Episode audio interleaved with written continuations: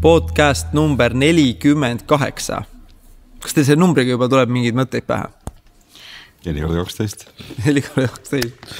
et ähm, täna on saade, mille pealkiri on isikubränding juhtidele ja selleks on meil külla tulnud äh, Peep Main ja Olesja Saue. tere. tere.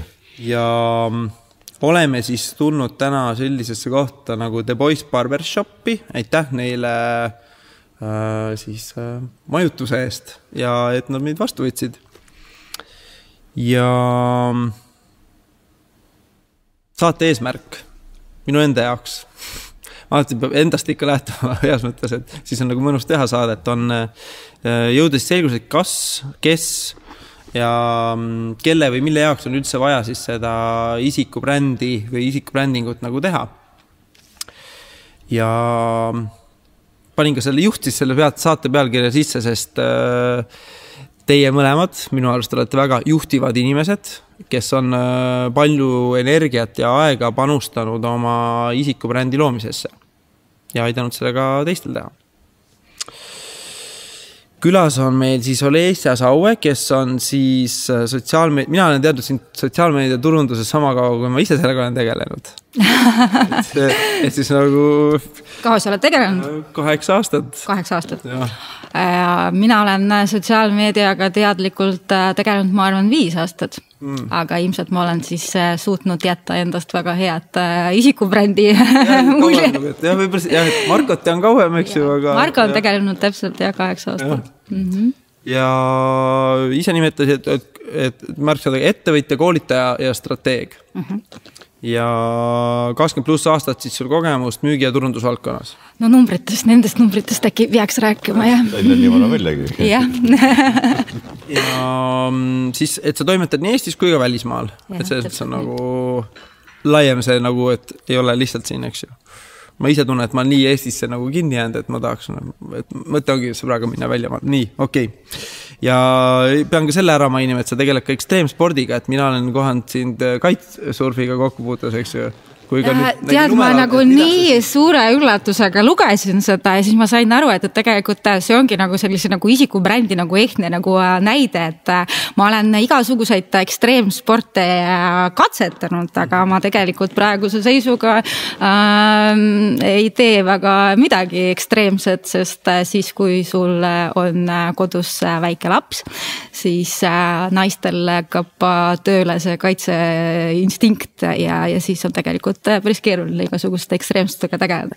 aga ma arvan, et ma olen äh, oma nooruses äh, ikkagi nagu väga paljude asjadega tegelenud, et, et nüüd on aeg siis rahulikeks hobideks. okei okay kas on midagi väga olulist veel lisada, mida sa tahaksid, et meie saatekuulaja kindlasti teaks? no eks see siis saate jooksul, ma arvan, selgub. ja meie teine külaline on äh, Peep Vain, ma arvan, et paljud juba sind äh, kindlasti kuulajate seas teavad. ma arvan, et nad teavad mu nime. jah, jah, selles mõttes ja, ja kindlasti võib-olla ka äh, nooremaid kuulajaid, kes võib-olla ei tea nii hästi. ei teagi just jah, isegi nime võib-olla ei tea. kui mina sinu äh, raamatut äh, lugemist alustada, mul on see veel pooleli, aga see alguse poole ma vaatasin neid just aastanumbreid ja siis, kui sa ütlesidki alguses, et sa oled nagu selle mm, enesearengu nagu maaletooja, siis, siis ma mõtlengi, et et, et mul, mul on sihuke, et ma viimasel aastatel hästi palju lugenud seda nagu just eneseabi ja sihukest mm, -hmm.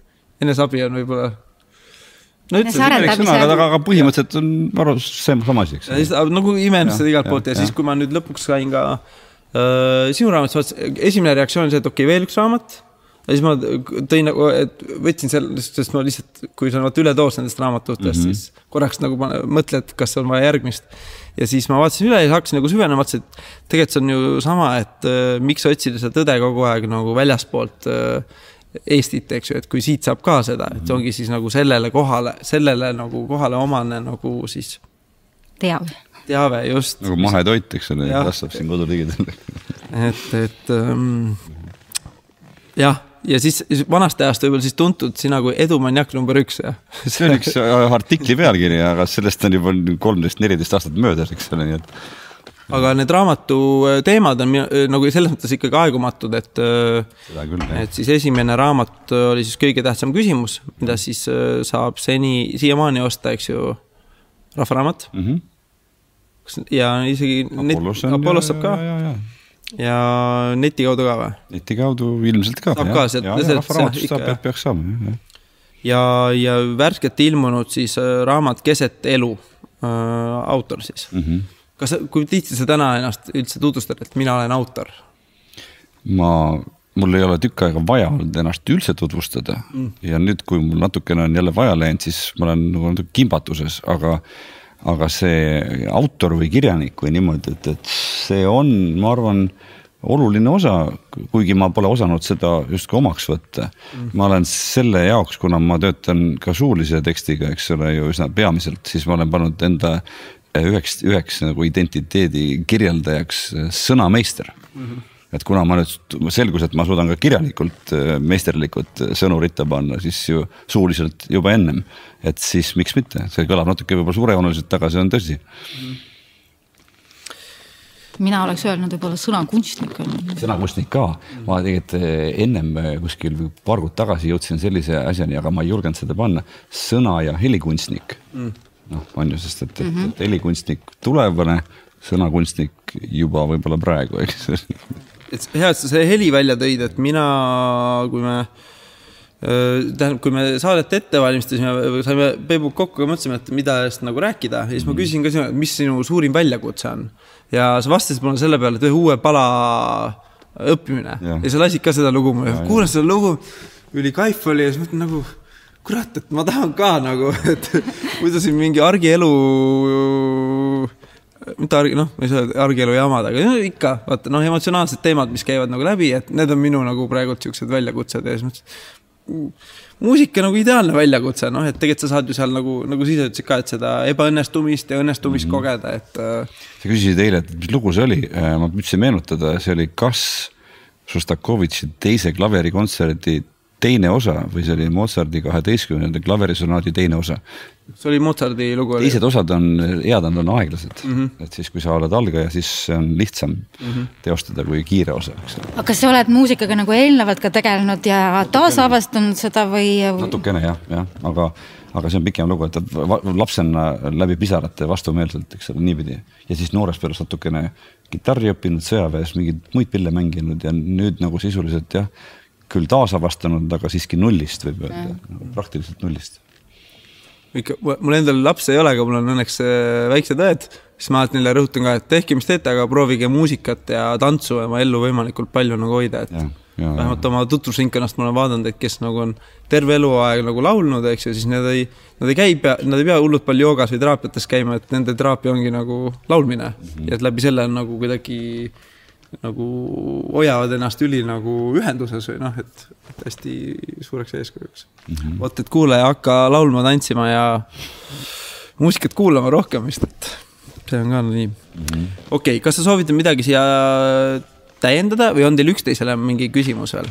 oi, ma arvan, et meil on nii palju küsimusi üksteisele, et siis me nagu lähme täiesti umbes mingite teiste. tutvust, jah ja. ah,. mina tahaksin sissejuhatuseks öelda seda, et, et, et ähm, et see isikubrändi jutt tekkis meie vestlusest tookord, mäletad, eks ole? Mm, ja, ja ma äh, isegi soovitan, aga parem oleks öelda soovin, eks ole, et seda ikkagi laiendades, ei, sõna juht, seal on oluline sõna, võime rääkida sellest. Mm, -hmm. aga see võib nagu paljud olu-, noh, inimesed, kellele seda hoopis rohkem vaja on, kuidagi nagu eemale tõrjuda Äh, ma võtaks siis nagu just, kas ka loovinimesed, eks ole, ja, eksperdid ja spetsialistid ja nagu info, info in,, infotöölised, eks ole, kes siis nagu infotooteid müüvad näiteks või mm, -hmm. või koolitajad või midagi taolist, eks, et, et no igaüks, igaüks, kes tahab justkui olla nii-öelda keegi, eks ole. tead, mina olen nagu selle just äh, jõudnud arusaamiseni, et, et, äh, et võib-olla nagu juhiti jah, et see on nagu üks nagu väga konkreetne nagu äh,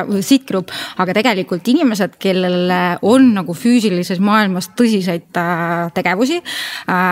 Nad hästi tihti äh, ei tegele sellise nagu isikubrändi nagu arendamise ja juhtimisega. Versus siis äh, noored, kellel on äh, võib-olla nagu rohkem äh,, vähem nagu mida öelda, aga nagu rohkem nagu julgust äh, seda teha ja olla nagu pildis, et, äh, need, neil nagu tuleb see nagu iseenesestmõistetavana. ma asendaksin sõna juht võib-olla võimekad ja ambitsioonikad inimesed, eks ole. et nagu kõik, kõik, ükskõik, kas ta on nagu äh, reatöötaja algastmel, eks ole. või ta on äh, viiekümne aastane mingi tehase direktor või ta on, või ta on, ma ei tea, kosmeetik näiteks või, või, või ta on füsioterapeut või, või ta on turundusekspert, eks ole, ükskõik kes, eks ole. võiks olla üks, minu arust võikski ollagi ükskõik kes. kõik kes. aga see peakski olema, mina vahest mõtlen, et kõik peaksid tegelikult võtma vastutuse oma, mitte vastu, ütleme nagu kõik, kes tahavad oma elu ise suunata ja juhtida või? ja, ja mitte, mitte, ma ütleks nii, et, et kellel on midagi anda, kellel on midagi päriselt öelda, anda või need, kellel võib-olla tõesti veel ei ole aga kes siis nagu tunnevad konkurentsis mm -hmm. vajadust nagu ette jõuda mm, -hmm. kuidagi välja paista es, esile pürgida, eks ole mm -hmm.. ühesõnaga, et, et eristuda, eks ole, kes, et välja paista, kes, kes nagu noh, räägime pärast lähemalt, aga, aga ma tahaks just öelda, minu, minu see algne kommentaar oli see, et, et ärme, ärme seda sõna juht liiga nagu alla, alla kriipsuta selles vestluses mm, -hmm. palun. jah see, see nagu piirab nii meid endid kui kõiki ja. teisi, eks. noh, inimestele jah, et, et äh, minu meelest tegelikult see nagu selle isiku brändi nagu äh, brändi teemaga nagu tegelemine tegelikult äh, ongi osa sellest enesearengust, sest selleks, et sa seda nagu saaks arendada ja juhtida, pead sa kõigepealt aru saama, et mis see nagu isiku bränd siis nagu sinu puhul peaks olema ja, ja selle jaoks, et tegelikult pead ikkagi nagu väga-väga sügavale endasse nagu mm -hmm. vaatama, et, et leidma seda nagu miskit, mis nagu teistest eristab, et, et kui sulle ja see on kõige keerulisem, see on kõige aeganõudvam ja siis, kui see asi on sul selge äh,, siis tegelikult kõik muu on lihtsalt äh, noh, vahendid, kuidas seda, seda sõnumit levitada, et. siit ma võib-olla lähengi siuksele, võib-olla ta on nagu mõne, võib-olla lihtne, minu arust on päris sügav küsimus, mida võib nagu lõputult küsida, et, et miks äh, te teete seda, mida te teete miks me teeme seda, mida me teeme mm. -hmm ma arvan, et äh, noh, mina teen seda, äh, mida ma, mis mulle antud hetkel huvi pakub ja, ja see, et, et ma näiteks äh, teadlikult tegelen praegu rohkem äh, ka selle nagu isiku äh, brändi teemaga, on välja tulnud sellest, et see on nagu minu jaoks huvitavaks muutunud ja ma näen, et tegelikult see on hästi oluline teema, millest me väga vähe räägime, et, et meil on populaarseks muutunud sisuturundus. iga ettevõte proovib mingit sisu luua erinevates sotsiaalmeediakanalites, aga me väga tihti tegelikult unustame, et, et me ostame äh, inimeste käest ja iga ettevõtte ja brändi taga on äh, inimene. E, ja tegelikult me peaks nagu rohkem äh, rõhutama just seda nagu inimlikkust. ja isikubränd tegelikult aitab, ma arvan, kaasa sellele mm. -hmm. et jah, ma teen seda sellepärast, et mulle meeldivad inimesed. aitäh ja aga mille kohta sa küsid täpselt? ma olen ta jätnudki niimoodi nagu võib-olla lahtisemaks, aga kui me võtamegi seda nagu saate kontekstis, miks, miks sina tege-, miks, miks sa teed, miks sind üldse, miks sind üldse huvitab või läheb korda isikubränd? Ehm, ma, ma tahaks kohe hüüda, et, et mind ei huvita see, et mul ei lähe see korda mm.. ja samas nagu ma kordan, mina olin suisa selleks seda välja pakkunud, sa küsisid, et millest turundajatega rääkida mm. -hmm. ja ma mõtlesin, et aga räägiks sellest ja see tuli tegelikult niivõrd spontaanselt. ja, ja kui nüüd siis selle asja olemuse sellest pealispinnast sügavuti minna, asja tuumani, siis ma arvan, mul on vaja mm. -hmm. mul endal on vaja, mul on vaja justkui ennast rebrand ida mm. -hmm kuigi ma ei ole sellega tegelenud üldse tänase päevani. sealt ka see saade tegelikult, meil oligi eraldi vestlused ja siis ma mõtlesingi, et. sina äh, pakkusid sama asja välja või? ja, ja, ja. ja siis äh, vaatasingi nagu ideaalne klapp või alguses ma nagu ei, ma kohe ei näinud seost. siis mõtlesin, okei okay,, tegelikult mõlemad tulevad samast asjast. Rääkida, aga nagu täiesti nagu oma vaatenurk ja siis mul nagu selle, see oligi sihuke motivatsioon teid omavahel nagu kokku viia. muide, ma ütlesin vist sulle ka seda, kui me kohtusime, et, et kui ma eh, nagu, kui ma peaksin tegema ühe uue koolituse mm -hmm. ja ma olen mõelnud seda ja ma ei, ja ma ei tea, kas ma teen või ei tee, siis, siis ma, mulle meeldiks teha mm, kõigile nagu näiteks vabakutselistele, ükskõik mis eluala inimestele nagu enesemüümise koolitust mm. -hmm. kuidasmoodi ennast julgeda müüa ilma valeäpita mm, -hmm. kuidas kuidasmoodi ennast turundada, kuidasmoodi enda seda äh, olemust ja, ja, ja erisust justkui kirjeldada ja võimendada, nii et, et, et äh, võib-olla sealt äh, tuli mulle ka see pähe, sest et kui ma selle välja pakkusin, siis, siis ma enda peale üldse ei mõelnud. aga nüüd, kui ma olen saanud paar päeva selle üle mõelda ja lugesin ka neid mõningaid su küsimusi, siis ikkagi tundus väga tähtis. Ka mulle endale et kui, kui ma tahan nagu kodust välja tulla uuesti mm, -hmm. siis äh, ja, ja, ja ma ei taha olla umbes, äh, ta, ma ei taha näida sellena, kes ma varem olin, äh, siis ma pean astuma teadlikke samme, mitte kogemata, aga kuidagi nagu läbimõeldult ja ma ei ole veel seda läbi mõelnud, eks mm. -hmm. aga kas isikubrändi, et sinu sellest lausest pealt inspireerituna, et sa ütlesid, et teistele nagu siis, mida siis kuvada mis ma mõtlen, aga kuidas enda, et see peaks sellest ju tegelikult, mis ma mõtlen, kuidas kõigepealt endale ennast maha müüa?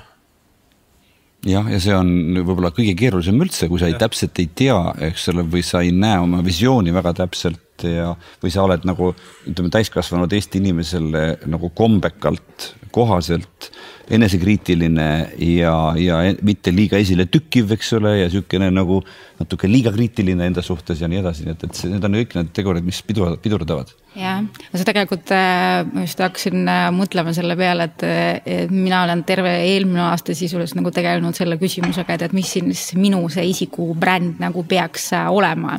et ja, ja, ja tegelikult tavaliselt siis, kui sa tahad millestki asjast selguseni jõudma, siis sa pead teistele seda õpetama, et, et kui sa suudad ja, nagu seda ja et, et ja, ja, ja tegelikult selle nagu isikubrändi puhul ongi nagu hästi oluline see, et, et sa tegelikult nagu saad iseendast aru, et, et, et mis on siis see miski, mis tegelikult sind motiveerib, et hommikul tegelikult tahad äh, välja tulla ja inimestele rääkida, täpselt sama asi, nagu sa ütlesid, et, et nüüd, kui see raamat on sul on, sul on lausa kohustus nagu inimesi sellest nagu ja et, et kui sul ei oleks seda, siis kui sul ei ole nagu midagi nagu, mida inimestega ja maailma jagada, siis sul ei olegi nagu vaja tegelikult Just. Äh, millestki rääkida, et ei olegi sul seda brändi vaja. viis aastat olnud ilma selleta ja, ja, ja, ja läinud sisuliselt selle brändi branding'u osas ja ka tiitlite osas ja, ja label'ite osas nagu nulli täiesti mm. -hmm. mind kutsuti televisiooni, küsiti, mis me paneme, kas me tohime koolitaja panna, ma ütlesin, et mis ei ole koolitaja, ma ei tee koolitusi ärge pange midagi, siis nad jäid nõusse ja pärast hakkasid nagu vaidlema, et, et midagi peab panema, ma ütlesin, et pange inimene, noh, mul, mul ei ole, mul ei ole mingit pealkirja. jah, jah et see on hea nagu moment võib-olla, kas teil üldse nagu, minul vahepeal ka ennast häirib see äh, et inimesed on nagu harjunud mind, ütleme väljaspool eraelu võib-olla noh, sõbrad üldse küsivad, mis, et nad ei saa siiamaani vahepeal aru, mis ma teen, et päev läbi tutvustan inimestega sotsiaalmeediast. et aga ähm, jah, et ja siis ärimaailmas ah,, sotsiaalmeedia ekspert, ekspert, siis mul vahest nagu riivab see nagu kõrva, teades, et ma lihtsalt, kui palju ma tohutult iga päev nagu pean juurde õppima. kuigi ma kaheksa aastat õppinud, ikka veel tunnen, et mm -hmm. ei saa aru nagu, mis toimub või noh, saan aru, aga mõistad, et on ja, palju ja. nagu juurde õppida, et siis vahepeal mind nagu häirib see teiste poolt nagu sildistamine või? jah, mind ka. nagu kohustab järsku mind milleski. et siis äh,. no, no. ma, ma mõtlen minevikus samamoodi, et, et, et äh, mind on küll naljaga, küll tõsiselt, küll natukene narrides, eks ole, nimetatud guruks, müügiguruks, koolitusguruks nagu niisugune täpselt niisugune, nagu mm -hmm. ei, ei taha, eks ole ja veel muid asju ka veel, nii et, et ta mingi, ütleme, ütleme inimesed vajavad, välismaailm vajab, justkui tundub, et vajab, äh, et saaks sulle mingi sildi kaela kleepida mm. -hmm. et, et mingisugune, et nagu autodel on, eks ole, on mark ja mudel, eks ole, Mark on inimene, mudel on näiteks siis mingi ekspert, eks ole. ja, ja, ja, teatud mõttes ei saa neile pahaks panna seda, aga ma arvan, et, et, et selle asjaga keerame nüüd plussi, eks ole, et, et kui see asi on endale tehtud selgeks. kui see vastab tegelikkusele ja kui see ja ütleme, räägime, ärme räägi üldse brändingust kui mingisugusest keerulisest protsessist. küsime, mis sul selline avaliku persona nagu sihuke see liigi nimi on, eks ole mm -hmm., mudeli nimi, mis, mis, mis, mis mudel on, eks ole et, et, et mis sulle sinna subtiitritesse võib panna telesaatesse, sinna kui sa lähed äh, Terevisiooni lehti lugema näiteks. ja kui sul seda ei ole või kui see on sihuke võlts või kui ta on aegunud või kui ta on ka võib-olla liiga ajast ees, siis ta tekitab kõiksuguseid nagu neid pingeid ja, ja dilemmasid aga räägime täna sellest, see on väga, see on huvitav teema, eks. nojah, see ongi vaata, sul on tegelikult elus nagu neid rolle nagu nii palju, et, et äh, ma arvan, et see nagu isikubränd ongi see, et, et nagu mis nendest rollidest sa tahad nagu äh, esile tõsta, millised rollid või millised sa võib-olla nagu jätad välja, et, et mm. -hmm et aga inimesed mõtlevad stereotüüpselt, neil on lihtsam niimoodi. vist küll jah, annab mingi vabaduse Louis CK tegi ühe sketši, kus ta rääkis, kuidas Columbus läks äh, Kariibi mere saartele ja siis arvas, läks Indiasse, olete näinud seda üle? ja siis ütles, et, et niimoodi, kuule, te olete indiaanlased on ju? ja siis, et ei, ei, et me oleme hoopis mujal, eks ole, et, et aa, päriselt või? Aa, te olete indiaanlased ja niimoodi jäigi, eks ole Teil oli vajadus, eks ole, viga, mida pole viissada aastat parandatud, eks ole. Ah, you are, you are Indians ah,, you are Indians äh, selle isiku brändi või üldse, kuidas teie oma igapäevases elus, et on teil mingi harjumus, mida te teete või mida te ei kindlasti tee äh, seoses siis võib-olla siukse enda, enda enesele mahamüümine? ei, enda brändi siis kinnistamiseks mingi tegevus iseenda jaoks? Äh, mina võin öelda, et, et äh, mina ei ole teadlikult äh, isiku, enda isikubrändiga tegelenud, ma olen nüüd jõudnud arusaamiseni, et, et peaks mitte ainult teisi õpetama, vaid ka nagu iseenda, iseenda asjadega teadlikult tegelema, aga mm, kas sa mõtled seda nagu mingi päeva nagu rutiini mingi, kontekstis. kas see on mingi korduv sihuke tegevus, et võib-olla mitte see, et ühe korra tegin, aga no korduv tegevus on äh, see, et, et, et ma olen aastaid äh, hommikuti mediteerinud ja, ja see äh, endasse nagu sissevaatamine on minu jaoks see rutiin nagu, mis minu jaoks hästi oluline. see on hea harjumus.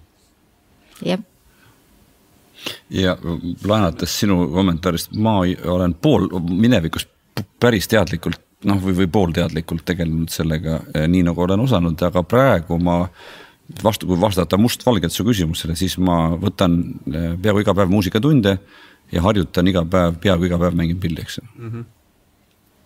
et see on minu uue identiteedi nagu selline nagu juurutamine mu enda sees, et, et mul oleks justkui alust esiteks noh, mitte ainult öelda midagi, vaid, vaid suuta teha, ehk siis see, mis iganes see sildi ma endale kaela riputan mm. -hmm. et see, et ennast, et ennast naerma ei ajaks, ütleme mm -hmm. nii, rääkimata teistest.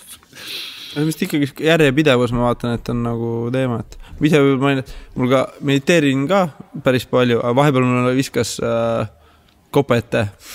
minul ja... ka, ma tegin mingi poolteist aastat järjest ja siis ma mingi tükk aega üldse ei teinud, eks ole aga mis mind aitas nagu sellele üks teine harjumus, mis mul oli õnneks sisse jäänud, oli päeviku pidamine, siis see nagu oli sihuke noh, pool meditatsiooni, saad mõtted ikka nagu välja, et mind enda jaoks kirjutamine on nagu hästi mõnus, et aga see järjepidevus on tegelikult hästi oluline ja et ükskõik nagu mis asja sa teed, et, et kui sa hakkad nagu, kui sa muudad nagu seda rutiiniks, siis, siis see ongi tegelikult see edu, edu saladus ükskõik mis kontekstis. et ähm, nii, aga tuleme nüüd, tuleme siis nüüd teema juurde aitab sissejuhatus. küsi see esimene küsimus ka, mis sul seal on, eks ole, see, mida, mis on eelmine sellele, mis sa just küsisid praegu mm.. Uh, aa, just, just, okei okay,, hea point, et üks fakt või seik teie elust, mida enamus uh, avalikult uh, ei tea. tahad sa enne vastata? vasta sinna, ma ei mõtle veel see haakub ülihästi selle tänase teemaga. see üks asi, mida enamus äh, minu kohta ei tea, on see, et ma ei ole ammu enam see, kes ma varem olin ja ähm, ja see, kes inimesed arvavad, et ma endiselt olen. et see natuke mõjub nagu kal kalambuur mm, -hmm. aga tegelikult see on täpselt tõsi, eks, et, et, et ähm, inimestel nii-öelda on mingi noh kes on siit või sealt ammu või, või, või, või mitte nii ammu kokku puutunud, on mingisugune mulje mm -hmm. mingisuguse info või kogemuse või jutu baasil ja ega nende asi ei ole muretseda minu kuvandi pärast mm, -hmm. lihtsalt jäi see mulje ja nii on ja, ja, ja siis, kui näiteks, kui mulle ei meeldi, et nendel on see mulje nagu, mis peegeldub mu võib-olla viie või kümne või viieteistkümne aasta tagust äh, te, tegutsemist mm ja ka, ja ka ütleme isiksust, isiksuse nii-öelda tolle aja arengu, eks ole, etapi ja seda väljendust, siis ma pean, kui mulle see ei sobi, et neil on selline mulje, siis mina pean midagi tegema, näiteks nagu tulema täna sinu saatesse, eks ole. Mm -hmm.. kuigi ma ei tulnud sellepärast siia, aga ma pärast mõtlesin, et see on ideaalne moodus just nimelt selle nii-öelda asjaga tegeleda. selle teema laienduseks kohe mind ennast vahepeal nagu tekib siuksed küsimärgid, et see mineviku kaasa kaasas kandmine või, see ei ole kaasas kandmine, minevik on olnud, eks ju, minu arust see võib justkui nagu jätta, aga samas jälle selle nagu eiramine see on minu arust ka nagu eba, on ei, nagu jah. mulle eba, põhjustanud siukseid nagu ebatervislikke tagajärgi. et, et kui, kuidas siis nagu, et kui, et teades, et sa ei ole enam see, kes sa olid, aga siis ikkagi tuleb arvestada sellega ikkagi, kes sa olid. E, ja, ja, ja selle peale, kui sa tahad, et inimestel jääks teistsugune mulje, siis sa pead uusi muljeid jätma, sa pead uusi muljumisi tekitama mm. -hmm. et uusi väljaütlemisi ja uusi tegusid tekitama, mis justkui nagu kirjutavad üle selle eelmise mulje mm. -hmm. mitte, et kedagi nagu väga huvitaks, aga, aga see mulje peabki olema siis nagu uute tegude pealt, juhul kui see on tähtis Mm -hmm. et näiteks, kui ma ei tahaks kodust rohkem kunagi välja tulla, kirjutada ühtegi raamatut, astuda inimeste ette, siis, siis, siis on mul sama ükskõik sellest, mis mulje neil on minust, kuivõrd on neil ükskõik sellest mm, -hmm. mis mulje neil on minust mm, -hmm. saad aru, aga kui ma tahan nagu, me räägime brändist, eks ole, bränd on see, mis justkui kirjeldab seda, missugune on nagu inimeste kogemus äh, minuga näiteks või sinuga või, või nende riietega, kingadega. et, et kui see, see nendele kingadele või sulle või mulle on oluline, et, et inimesed meid äh, nagu ka täna, täna adekvaatselt vastu võtaksid ja, ja oleksid meist huvitatud ja tahaksid kuulata, mis meil öelda on ja võib-olla isegi osta seda, mis meil yeah, pakkuda on yeah., siis, siis on, peame tegelema sellega. sest et, et kui nende see, see brändi kuvand on iganenud siis esiteks nad ei saa enam minu käest seda osta, mida nad tookord said ja teiseks võib-olla nad ei tahagi, äkki see mineviku kuvand, kuvand neile pole kunagi tegelikult sobinud, on selle üle naernud, mõelnud, et see on, see on see, see on see nõmeda kuvandiga tüüp, eks ole, näiteks on ju. ja sellepärast isegi siis, kui mul on midagi päriselt neile pakkuda, eh, see võiks sobida neile, näiteks need kingad võiksid sobida sulle, aga sa mõtled, ah siin, siin poes müüakse selliseid nõmedaid kingi ja, ja need, need mulle ei sobi ja ma isegi ei astu selle uksest sisse nii nagu mäletad, ma tulin täna siia, vaatasin, sihuke tuba oleks keegi varem öelnud mm, -hmm. väga kihvt, eks. aga, aga mõtled, see on mingi vana Põhja-Eesti Panga maja, seal all on Burberry pood, eks ole. ma olen ka ühe korra seal poes käinud, mulle need riided ei meeldinud, eks ole, Põhja-Eesti Pank on ammu pankrotis. mul pole kunagi mingit asja sellega olnud, eks ole mm.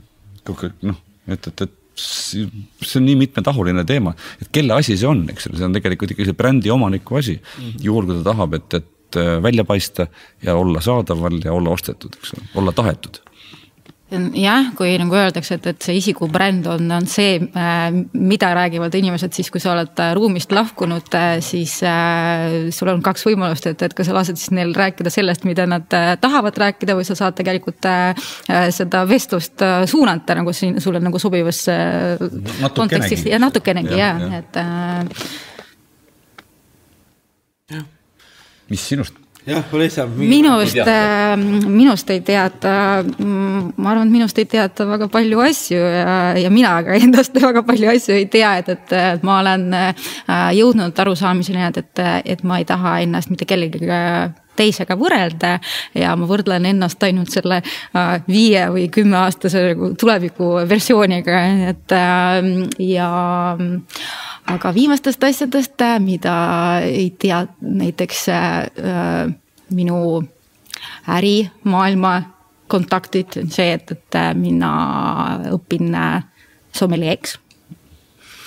ja, ja see on üks nendest asjadest, mis mulle sellist nagu äh, hingerahu ja vabadust pakub, et, et, et, et see on midagi täiesti teisest maailmast see on hästi põnev, hästi huvitav ja minu meelest, mida rohkem sul neid erinevaid äh, valdkondi on, mis omavahel ei ole seotud, seda, seda rohkem sa hakkad äh, neid äh, kokku viima ja siis sa näed neid mustreid, mis tegelikult võib-olla nagu sobiksid nagu paremini, et ähm,.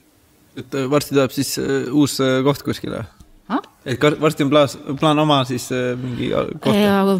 kunagi ei tea kunagi ei tea et äh, ja. kaval naeratus tuli sinna otsa. noh, tead, see ongi nagu hästi-hästi huvitav, et ma ja noh, üks teine asi, mida ma ei saa öelda, et, et keegi ei tea, aga ma olen äh, tegelenud äh, bikiini fitness'iga äh, äh, poolteist aastat niimoodi, et keegi sellest midagi ei teadnud. kuni ükskord ma panin sotsiaalmeedias pildi äh, lavalt, et mm et ma arvan, et, et, et see jah, mulle nagu meeldib pigem nagu asju teha ja, ja siis nagu tulemust näidata et.... sihuke pilt, et kõik, kes vaatasid, kukkusid surnult maha või? põhimõtteliselt küll et äh, jah, et aga noh, sellised nagu huvitavad, et nagu ma, ma usun, et, et me ei tohiks nagu äh, ennast nagu piirata selle, nende samade leibelitega, et. et ma ei usu, et, et, et kui ma olen ema, see tähendab seda, et, et, et mul ei saa olla mingit mingid omad hobid, et ma ei saa olla heas äh, vormis. et äh, mul ei ole aega siis oma äh, mehe jaoks, et ma arvan, et, et me ise nagu otsustame, et, et kuidas me oma elu elame ja siis kas me nagu suudame nagu aru saada, et mis on nagu meie prioriteedid või, või ei suuda, et, et ja kas, kas siis me elame niimoodi, et, et meie kalender nagu peegeldub neid prioriteete või mitte, et ma nagu ükskord sügisel avastasin, et, et mul on ilusti välja kirjutatud minu elu viis äh, kõige tähtsamat asja. ja kui ma vaatasin äh, kalendrit, siis äh, tegelikult see asi, mis nagu enamus seda kalendrit kupeeris, tegelikult ei olnud üldse selles top viies, jah. et ja, ja see pani mind mõtlema ja et, et, et kuidas, kuidas seda päeva ma plaani siis, siis muutma peaks.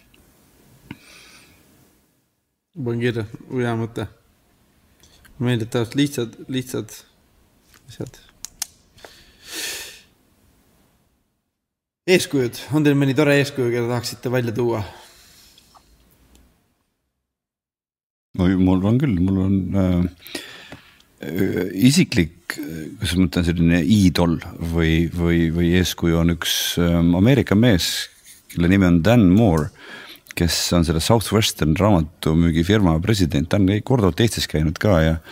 ja, ja mina kohtasin temaga, kui ma olin kahekümne kahe või kahekümne kolme aastane esimest korda, nüüd me oleme saanud sõpradeks, peresõpradeks. ta on mu tütre ristiisa ja, ja ma vaatan tema peale ikkagi nagu väga nagu, nagu olen vaadanud eluaeg alt üles hästi suure lugupidamise, austusega ja, ja siukse nagu sooja tundega. Ja, ja vaatan siiamaani, eks ole, et, et, et, et ähm, noh, see on niisugune isiklik sfääris, aga ta ütles, et sa ei võrdle ennast mitte kellegagi ma nagu mõtlesin, et, et ähm, mida ma olen ka soovitanud nüüd paaris vestluses teistele et kui sa tahad, äh, noh, siis me räägime isikubrändist, see on ambitsioonikad ja võimekad inimesed, et, et äh, ma olen mõelnud, kellega ma olen ennast võrrelnud ja, ja, ja, ja nagu natuke isegi mind ehmatas see, et, et kui ma midagi olen teinud paaril-kolmel juhtumil elus, siis ma olen kippunud, mitte kippunud, ma olen naturaalselt valinud ennast võrrelda maailma kõige parematega enda valdkonnas nagu ma, see liialdus puudub praegu siin, eks.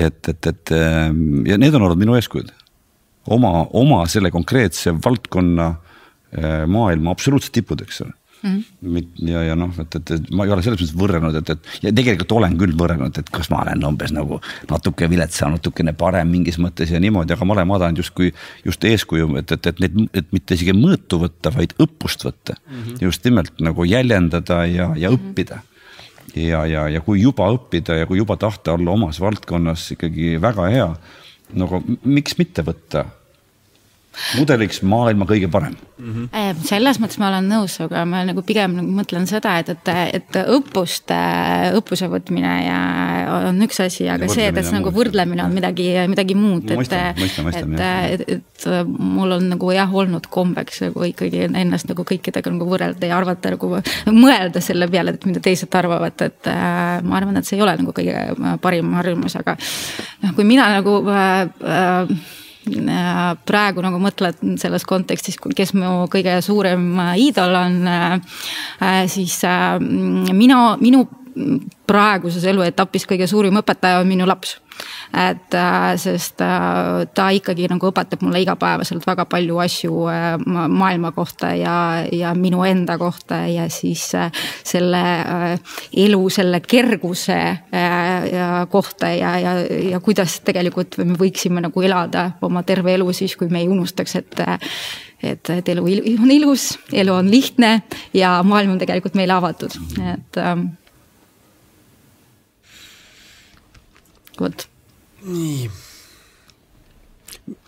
Lähen nüüd äh, sihuke, ütleme, võtame selle sõna isikubränd äh, nagu tükkideks, et mm. -hmm. mis, mis asi see siis on, et siin käis ennem välja, eks ju, see tuli välja see mõte, et isikubränd on see, mida teised inimesed räägivad sinust, kui sind ei ole ruumis. just aga mis, mis ütleme, kas sellel on erinevus ka, mis see ütleme, mis, et mis on see ütleme kaubamärk, eks ju, minu puhul on näiteks Seven Blaze või siis isikubränd kui Jaan Kruusmaa, eks ju, et äh, mis on, mis on teie jaoks isikubränd ja võib-olla on lihtsam defineerida selle läbi selle, et mis ei ole isikubränd, et kus see piir nagu läheb? kas sa soovid äkki alustada? Ähm, noh, minu meelest on äh, seal kaks asja, isikubränd äh, on tegelikult see, mis meil kõigil on olemas, äh, kas me tegeleme sellega või, või mitte. kui me räägime teadlikkusest, siis, siis tegelikult see on isiku bränding ehk siis tegevus, et me teadlikult äh, valime siis enda mingit kuvandit ja siis äh, äh, mõjutame või arendame, juhendame seda, et aga isiku bränd minu, minu jaoks on siis see sinu miski, mida sa, sinu väärtus, mida sa inimestele tahad jagada mm. -hmm ja isiku bränding on siis äh, see, et äh, sa saad aru, kes su auditoorium on, kus see auditoorium on ja sa lood siis sisu mm -hmm. või siis suhtled siis nende inimestega ja teed seda järjepidevalt. et selleks, et, et tugevdada sinu seda brändi mm -hmm. ja, ja siis luua seoseid kas seda tulekski võtta nagu mingisugune nagu ametialane või niisugune nagu tegemine, et on nüüd, nüüd teen isiku brändingut, ma tegelen sellega, aga nüüd, kui ma lähen nagu koju, siis kas ma peaks selle nagu välja lülitama või? Äh, no ma arvan, et, et see tegelikult see isiku, äh, see sinu isiku äh, bränd võikski olla täpselt see, mis sa nagu mõtled, et, et see sinu elu ju ei ole ainult sinu töö. sinu elu ja tegelikult, mis inimesi nagu huvitab, ei ole ainult sinu töö, et pigem inimestele meeldime meie nagu inimestele, et, et inimesed ostavad alati ju inimeste käest, kes, kellega nad võivad samastuda, kes neile meeldivad, et siin ma arvan, selle hea isiku brändi loomine, loomise loogika ongi see, et, et, et sa hakkad meeldima oma sellele sihtgrupile ja kui me räägime sellest, et, et see isikubränd peaks olema autentne, äh, siis äh, seal peaksid olema need erinevad äh, osad, et kui ma näiteks noh, sõltub kelle, kes on see minu sihtgrupp, et, et kui ma räägin ainult ma ei tea äri kontekstis, et ma tahan müüa oma, oma teenust, siis, siis seal nagu see fookus peaks olema nagu pigem minu ma ei tea, võimekusele, teadmistele. kui ma näiteks räägin sellest, et ma tahan näiteks teisi naisi inspireerima, siis, eh, siis ma peaks näitama nagu seda laiemat pilti, et, et, et, et, et, et see töö on ainult üks osa sellest, et mm. -hmm ma hakkan nagu pisut kaugemalt pihta, ma nimelt vaatasin äh, Vikipeediast, kuidas nemad seletavad sõna bränd üldse, kas, kas te seda teate muide, et, et, et bränd oli see karja märgistamine, et, et minu lehmad ja sinu lehmad, eks, et nagu sassi ei läheks aga ta ütles niimoodi, ma tõlgin, et, et on see kliendi üle nagu kliendi tervikkogemus. kuidas klient kogeb, kus ostja või tarbija või customer, eks kogeb siis äh, seda organisatsiooni või ütleme siis näiteks juhti mm. või mingit eksperti või mingit toodet ja kuidas nagu kogeb äh, sellisel moel, mis eristab teda teistest analoogilistest äh, toodetest või ekspertidest või organisatsioonidest. et, et, et see nagu, nagu selle saaja, vastuvõtja kogemus, et kuidas tema näeb ja kui hakata nüüd veel natuke tä, nagu, nagu definitsioone siin nagu närima, siis nii nagu ma olen eluaeg aru saanud, nii nagu eesti keeles on seda kasutatud viimased kakskümmend viis aastat, et bränd on kaubamärk ehk siis nagu bränd on, Nike on bränd, eks ole, bränd on siis seesama nii-öelda toote pealkiri mm, -hmm. on ju, või tiitel ja kui me nüüd ütleks nagu niimoodi, et ja siis on ju, on no mitte brändikaubad ja on brändikaubad, kui kaupadest rääkida. näiteks, näiteks meid kedagi ei huvita, mis brändi on see karafin mm. -hmm. aga võib-olla seda karafini tootjat ennast väga huvitab ja mõned tüübid on teadlikud, et siin on mingisugune siin ei ole nime peal, eks mm. -hmm. et, et, et ähm, ja ühel hetkel ja siis nagu keegi ütleb, et aga ma nüüd ehitan üles Garafini või, või klaasibrändi, eks ole, ja tahan, et kõik teaksid seda selle pealkirjaga ja ühtlasi neil tekib mingisugune niisugune kogemuslik assotsiatsioon ja tänu sellele on see väljapaistvam ja ihaldatum mm -hmm. Garafini liik või mark mm -hmm. või mudel või bränd kui, kui kõik teised, eks ole. mul tuli millegipärast ka Itala pähe, et head brändingut teinud. jah, ja, ja ja isikubränd, ma ütleks nagu nii, et, et jällegi ähm, noh, need, kes äh, osavalt ja avalikumalt toimetavad, nendel hakkab nagu tekkima see bränd, eks ole, et, et, et kui inimene nagu väga vaeva ei näe, kui see pole talle väga tähtis ja ütleme, temal see klient või kliente on, siis võiks öelda, et, et siis see teema on nagu ikkagi noh, olematu tähtsusega peaaegu, et niikaua, kuni see kliendivoog tal või see tööandja mm -hmm. püsib, juhil ka näiteks mm, -hmm. eks ju. või, või niikaua, kuni see äh, see, see, see kuvand, mis on siis teistel ümbritsevatel, see sihtgrupil või nendel tarbijatel on äh, kuidagimoodi vale mm, -hmm. mis segab tal tema enda eesmärke ellu viimast või ta on aegunud nagu minu puhul mm, -hmm. ta on aegunud, nii et, et, et, et see, mis, mis su küsimus oli? mis on isikubränd? mis on isikubränd? ei ole isikubränd? isikubränd oleks siis selline, ma mõtlesin, ma kirjutasin omale niisugused märksõnad, et, et isikubränd on nagu, nagu isiku, isiklik stereotüüp või isiku kirjeldus, eriti kui no, ma tahan aktiivselt nii-öelda rolli võtta selle brändi mõjutamisel või tekitamisel mm, -hmm. siis on see, et, et, et, et missugused on näiteks selle juhi, kui me räägime juhtidest või selle toote või selle teenuse noh, nagu tugevused ja teine sõna, mis on, on erisused ja teine sõna on see, missugustele väärtustele ta pühineb mm.. mis on need väärtushinnangud, millele ta tugineb ja kui me räägime isikust, siis ma ütleks, et, et, et nagu see, mis väärtused sul kodus on, osaliselt peaksid kindlasti kajastuma selles, mis on su avalik äh, kuvand, ei pea, ei pea üks-ühele kajastuma.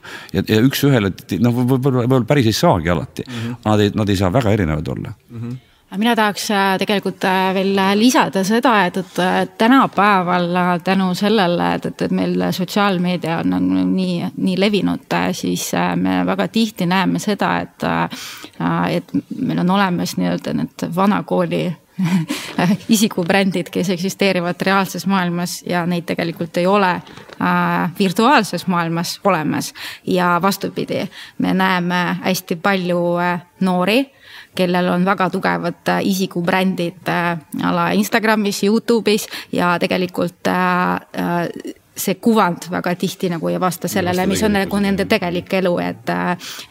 ja minu, minu meelest ongi tegelikult hästi oluline, et, et miks, miks minu arust see isikubrändi arendamine juhtidele on nagu hästi oluline teema. et, et me tooks ikkagi sellesse sotsiaalmeediasse nagu rohkem sisu mm. -hmm. et me ei tegeleks ainult äh, pakendiga mm. -hmm. ja ma, ma paneks veel lisaks omalt poolt, et isikubränd on, ma arvan, et see, mille järgi teised sind teavad mm. -hmm. nagu inglise keeles on signature, eks ole, signature mm -hmm. strength, allkiri, eks ole. et mis siis see, äh, mis on üks või kaks või kolm sõna, mis teistel äh, pähe tulevad, kui nad kuulevad sinu nime või nad näevad sinu nägu või nad näevad sinu toodet või näevad sinu toote seda kaubamärki, seda pealkirja, on ju, nime, nimetust mm. -hmm. ma ise mõtlen seda, et kas isikubränd saab olla üldse midagi nagu, et ma võin ju käia, lasta ennast, ütleme, ära disain-, panengi siin ilusa ülikonna sisse, eks ju.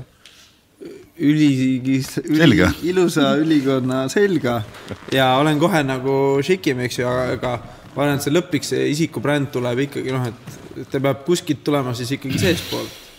Ja võib-olla siis sihuke hea isikubränding, võib-olla oma sisemiste tugevuste esiletoomine ja võib-olla siis nõrkuste, mitte varjamine, aga nendega ka lihvimine siis või kuidas see mm. nagu, sest ma vahepeal on see, et on see muidu jääb mulje, et see isikubränding on justkui ähm, noh, ongi juhtidele või, või inimesed, kes tahavad midagi luua, aga samas äh, ta võiks olla ka midagi, mis käib kõigiga kaasas, et kõik inimesed on nagu teadlikud endast, kõigil on juurdepääs sotsiaalmeediale ja tegelikult iga inimene, kui ta postitab midagi, kui ta ka ei postita, tegelikult ka see näitab midagi mm. -hmm selle inimese isiku brändist, eks ju, et kui ta ei tegele sellega. jätame töö välja korraks mängust mm -hmm. üldse, et, et, et et ja väike selline sissejuhatav disclaimer on see, et inimesed ikkagi reeglina muutuvad ajas. Nad, nad ei muutu oma olemuslikult, aga nad muutuvad oma omaduste poolest, eks ole mm. -hmm. Ja nad arenevad ja kasvavad. üldjuhul paremuse poole, eks. loodetavasti paremuse poole ja, ja palju sellest muutusest on ebateadlik ja, ja mõned muutused on väga teadlikud, eks ole mm.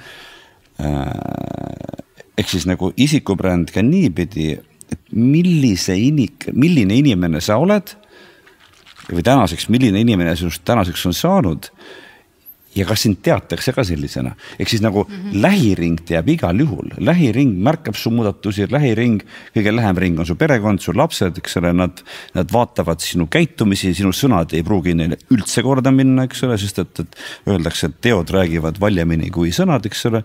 nii valjusti, et sõnu pole kuulda vahel, nii et, et, et aga just, et, et kui kaugele see nagu paista on ja kas see nagu loeb ja, ja siis on järgmine küsimus on kohe, et, et kas see, mis siis nagu välja paista on või, või meeles on inimestel, jällegi see mulje mm -hmm. vastab tänasele tegelikkusele. ja siis saab hakata, hakata arendama neid samu mõtteid sellest isiklikust elust ja inimlikust sfäärist välja ametialasesse, nii et, et aga natuke läks sihukene jutt üldisemaks. aga nüüd, kui hüpata sinna juhtide juurde mm, -hmm. et siis öö, mm, mis on äh, teie arvates, noh, arvamused võivad erinevad olla, olen kohanud juhte, kelle jaoks ei ole üldse oluline, et äh, juhi, äh, juhi isikubrändi olulisus või roll siis kogu ettevõtte turunduse komplektis siis mm. et kui oluliseks teie seda peate? ma tean, et tegelikult noh, Peep, sinu ju müügiettevõte oli ka puhtalt sinu branding põhimõtteliselt. ja, aga võtame korraks ühe, ühe, ühe tavalise juhi ühest, just tavalise näiteks keskastme või veel parem tippjuhi ühest tavalisest ettevõttest mm, -hmm. ühest, ühest kaubandusketist näiteks või, või automüügifirmast või, või, või mis iganes, eks ole mm. -hmm. ja siis küsiks, et millal on sellele juhile see tähtis mm -hmm. ja vastus on väga lihtne ähm, nagu pikas plaanis on see tähtis selleni jõuda siis, kui ta kinga saab mm. -hmm. on ju, kas link... tal on bränd või ei ole ja siis, aga teine küsimus, mis on veel tähtsam, on see, et lühikeses plaanis, et, et, et kes on see sihtgrupp ja see muidu vastused ilmselt erinevad. kelle silmis on vaja, et selle juhil oleks tugev ja realistlik ja adekvaatne isikubränd mis mina, mina, mina enda vastust tean, aga mis te arvate, kes on see sihtgrupp? Ma võin teile anda A, B, C variandi, kui te, kui te tahate, eks. näiteks A avalikkus, B konkurendid, C kliendid, D eh, meeskond, töötajad. milline on see grupp, kelle, kelle jaoks peab olema see bränd korralik ja tugev ja õige, eelkõige, mis te arvate? ise, no vajalikkus võib olla meeskonna jaoks ja ja, ja enda jaoks vajalik võib-olla ülemuse. mis sa arvad? Äh, ma arvan, et see on nagu tegelikult kõik need. Äh, eelkõige. no ma arvan, et avalikkus. mina arvan, et meeskond. sest et, et, et meeskond on see, kes juhi visiooni ellu viib -hmm. meeskond, juhi visiooni, ütleme, on palju ettevõtteid, mis tegutsevad nagu, nagu radari all põhimõtteliselt, et, et, et, et terve see ettevõte on radari all. ja, ja, ja, ja, ja see juht samamoodi, lihtsalt öeldakse, et ta nimi on, ma ei tea, Jüri Kuusepuu, eks ole, ja mitte keegi ei tea ta nime, eks ole mm. -hmm. aga talle on samamoodi tähtis, et tema eesmärgid viiakse ellu, et tema meeskond teeks seda, mis vaja, juhul kui see on avalikkuse huviorbiidis, siis on avalikkusele väga tähtis. kliendid eh, võib-olla, aga ütleme nii, et kliendi jaoks on palju tähtsam võib-olla selle ettevõtte kliendihaldur hoopis kes tegeleb nendega, ta on ükskõik, mis see juhi nimi on, Jüri Kuusepuu või Jüri Moosimaa näiteks, eks ole. või, või, või milline isik ta on täpselt, ei huvita lihtsalt, eks ole. minu, minu, minu, minu, minu mõte on selline just, et meeskond oleks nagu eh, ettevõtte juhi või osakonna juhi selline es, esmane isikubrändi nagu sihuke lakmus, eks. siit võib veel järeldada seda, et see isikubränding on kõigile nagu oluline, aga nüüd on see, kelle jaoks seda esile tuua vist et see võib olla ka väga salakavalalt. mis, missuguse grupi nagu pärast salaja. muretseda kõige rohkem, ma ütleks nii niimoodi, et jätame kõrvale ego vajaduse, jätame kõrvale seda, et, et ma tahan nagu umbes paljudele või avalikkusele jätta hea mulje ja tahan, et must hästi arvatakse, aga räägime ratsionaalsest, praktilisest kasutegurist ja vajalikkusest reaalselt, eks no võib-olla, aga, aga tegelikult äh, kui sa nagu mõtlema hakkad, siis, äh, siis võib-olla kui äh, see isikubränd nagu ikkagi peaks nagu lähtuma sellest, et, et, et mis su klient on, mis tema vajadused on ja siis kui, kui sa tegelikult lähtud kliendist, siis, siis see, kuidas sa kliendiga nagu suhtled, tegelikult see aitab sul ka selle nagu meeskonna nagu jaoks seda brändi, brändi arendada. ma olen nõus sellega, aga minu positsioon on selles, et isi, juhi esimene klient klient on mees, on töötaja juhi esmane kõige tähtsam klient on tema töötaja, eks ähm,. ja, no vot, ma mõtlen äh, tegelikult selle nagu isikubrändi nagu kontekstis, et, äh, et kust näiteks sotsiaalmeedias kõige nagu rohkem välja tuleb, on, äh, on LinkedInis mm. -hmm. kus me oleme teistes kanalites oleme harjunud, et meil on ettevõte täiesti eraldi ja siis inimesed on täiesti eraldi. siis LinkedInis on see, et, et sul tegelikult ei ole nagu seda firma lehte nii-öelda nagu, mida sa saad tuunida ja nagu noh, see on, aga see, see ei ole nagu oluline ja sul ongi tegelikult kus seal nagu need inimesed on, on sinu äh, bränd. ja äh, me võiksime tegelikult äh, arendada nii, nii seda ettevõtte juhti kui ka nagu isiku, inimeste isiku-brände ja, ja selle kaudu siis oma ettevõtet müüa, et, et. et Eestis me tegelikult väga vähe sellest isikubrändist üldse räägime, et, et aga maailmas on see nagu hästi levinud teema, et, et ettevõtted tegelevad sellega, nad arendavad inimeste ja juhtide isikbrände ja siis selle kaudu siis müüvad oma tooteid. Eestis on minu äh, teada, minul on väga, üks väga hea isikubrändi näide. Äh, äh, näiteks Taavi Veskimägi on, on endale üles ehitanud väga head isikubrändi ja Elering näiteks on päris kaua olnud tema selle isikliku brändi infoväljas et, äh, et, et sul ettevõttel tegelikult ei olegi vaja mingit oma kanalit, kui sul on nii tugev persooni bränd on ees, aga mis siis juhtub, äh, kui, kui see persoon otsustab mingi hetk, et ta läheb mujale? see on väga hea point tegelikult, et äh, kui ehitadagi üles ettevõte, eks ju, ühele tugevale isikule ja see inimene kasvõi üks päev sureb ära. noh, et siis on, kas, siis sel tekibki, kumb on siis nagu olulisem, kas see isiku bränding või, või ettevõtte tervikbränding, et ma arvan, et sul mõlemad, mõlemad on ikka olulised, aga noh, kui me võtame nagu sinu näidet, siis, siis Seven Blaze on ju sina, et, et, et, et see on lihtsalt ühe mündi kaks poolt, et, et kas sa nagu, mida sa siis täpselt arendad ja mida sa esile tood? Mm. -hmm mis äh, oleks võib-olla juhi jaoks olulised siuksed kanalid, et mida teie olete nagu rakendanud, et ole, äh, ma tean, et Peep käib palju teles ja Olesja, sina toimetad palju LinkedInis. ma käin palju LinkedInis jah ma olen käinud varem teles, eks ole, et mm, -hmm. et, et aga ma, ma korraks tahaks veel teile eelmise jutule tagasi tulla, et, et, et öeldes seda, et see teatud nagu see mingi brändi kuvand on igal inimesel tema siis see, temaga kokku mhm. puutuvate inimeste silmis mm. -hmm.